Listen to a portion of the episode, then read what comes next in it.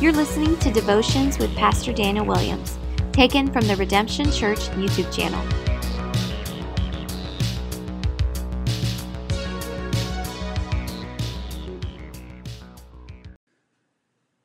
Well, hey everyone, I want to talk to you today about uh, pain, saving yourself and others from pain. Um, and I don't think any of us really like going through pain, suffering, going through trials, uh, hard times. Uh, an example of this is God even made our bodies to like not touch something uh, so we wouldn't go through pain. If there's a hot stove and our hand touches it, immediately just jumps off, right? And the incredible thing about our body is it has this defense mechanism so we wouldn't go through pain, so we would understand and, and know and walk uh, in safety and security. And I, I want to suggest to you today, as we look to God's Word together in this little devotional, that um, that God has given us the same type of sort of defense mechanism in the spiritual realm. That He wants to save us from going through a lot of pain, uh, a lot of suffering, uh, these things, and He actually wants us to thrive as we obey and follow Him. God warns us that through His Word and His Spirit, how not to be hurt, how not to go through pain, how not to suffer, and when we do suffer, to go through it well so we can actually spiritually thrive. Now, this is a, a common theme in the Bible. Uh, there are many verses that talk about this idea of saving yourself from pain, of walking in righteousness. Uh, other uh, things that come to mind is not sinning or walking in holiness. And I sort of thought about this as I was reading 1 Timothy chapter 4, verses 15 through 16. Uh, Paul is writing to his spiritual son, Timothy. Uh, he wants the best for Timothy. He loves this guy, and he gives us this godly advice, this warning, this counsel to him that we can apply to our lives. That he wants Timothy to walk in righteousness, in holiness, to obey God so that he saves himself a lot of pain in this life. Uh, Paul tells Timothy some things that he can actually do to save not only himself but others some pain. Uh, listen to this verse. It's 1 Timothy chapter 4, verse uh, 15 and 16. It says, Practice these things, immerse yourself in them, so that all may see your progress. Keep a close watch on yourself and on the teaching. Persist in this, for by doing so you will save both yourself and your hearers. Paul says here that there's something we can do to save ourselves from pain and save our hearers, other people from pain. Now, to be clear, this saving ourselves is not talking about salvation. We know Paul in many other gospels uh, and many other uh, epistles, he would write, For by grace you have been saved through faith. And this is not of your own doing, it is a gift of God, not a result of works, so that no one would boast. We are saved eternally by putting our faith in Jesus and the work that he has done. And so he saves us eternally by faith, but he also saves us and gives us abundant life right here and right now as we follow him by faith and obey his word, as we trust God and walk in his ways. This word save, to save yourself um, and your hearers, actually could be translated to preserve. To preserve. Uh, we are preserved from pain when we walk by faith and obey Jesus. Or to put it another way, when we walk in the Spirit and in holiness. Paul says that we're to practice these things, immerse yourself in them. And so the question for us is well, what is he talking about? What are we to immerse ourselves in to preserve ourselves from some pain?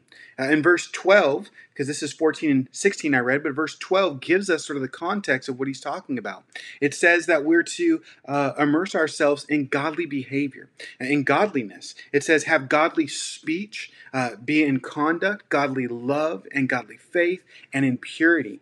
Uh, Paul wants Timothy to walk in righteous ways, to put God's command into practice and into his life. And so he says, um, when you do this, you're going to save or preserve your life and the life of others. You will actually be blessed. And this counsel isn't just Paul to Timothy, it's actually uh, for us today because Jesus would teach the same principle to his disciples. You remember in John chapter 13, verse 17, Jesus said, If you know these things, the ways of the kingdom, his teaching, this gospel, blessed are you if you do them.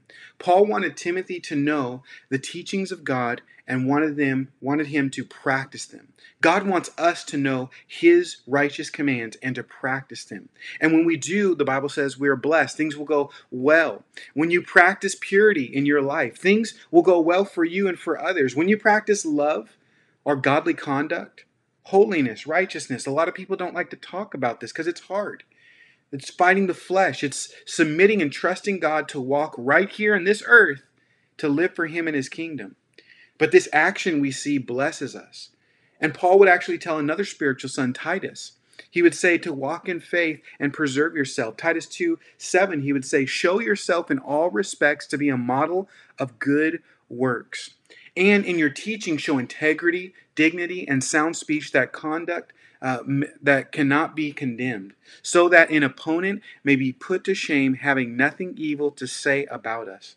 He's saying our devotion should be practiced and it should be seen. Paul clearly wanted his spiritual sons, Titus and Timothy, to walk in purity, to walk in righteousness, to be an example that others can see Jesus living in them. And you know what the Bible says that God wants that for us as well.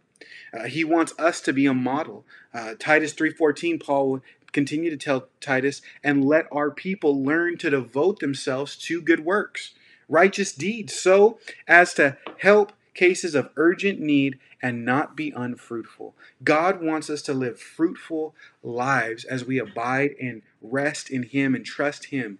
He wants us to walk in the Spirit and not to give in to our ways, into the sin that so easily entangles us. Galatians 6 8 tells us, For the one who sows of his flesh will from the flesh reap corruption, but the one who sows of the Spirit will from the Spirit reap eternal life. Or to put it like Paul is telling Timothy, you'll save yourself and others here from a lot of pain. It's good for you to persist in the ways of God, in, in these righteous living and holiness, and please God by faith right here and right now. Don't be deceived by the enemy. Uh, walk in the Spirit.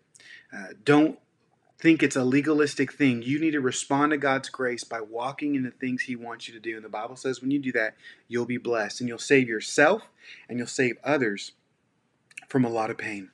Uh, let me just close with this psalm. It's Psalm 1, and it's a beautiful picture of this. Uh, the blessingness, uh, the blessings of following God. It says this Blessed is the man who walks not in the counsel of the wicked, nor stands in the way of sinners, nor sits in the seats of scoffers, but his delight is in the law of the Lord and on his law he meditates day and night. He is like a tree planted by streams of water that yields its fruit, and in its seasons, and its leaves does not wither, and all he does he prospers. The wicked are not so, but are like chaff, that the wind drives away. Therefore the wicked will not stand in the judgment, nor sinners in the congregation of the righteousness. For the Lord knows the way of the righteous, but the way of the wicked will all perish. Listen, just a daily reminder, a devotional to remind you may you walk in righteousness. May you follow after the ways of the Spirit and trust in God, giving Him your life so you would be blessed, not only for all eternity by faith, but right here and right now. We'll talk to you soon.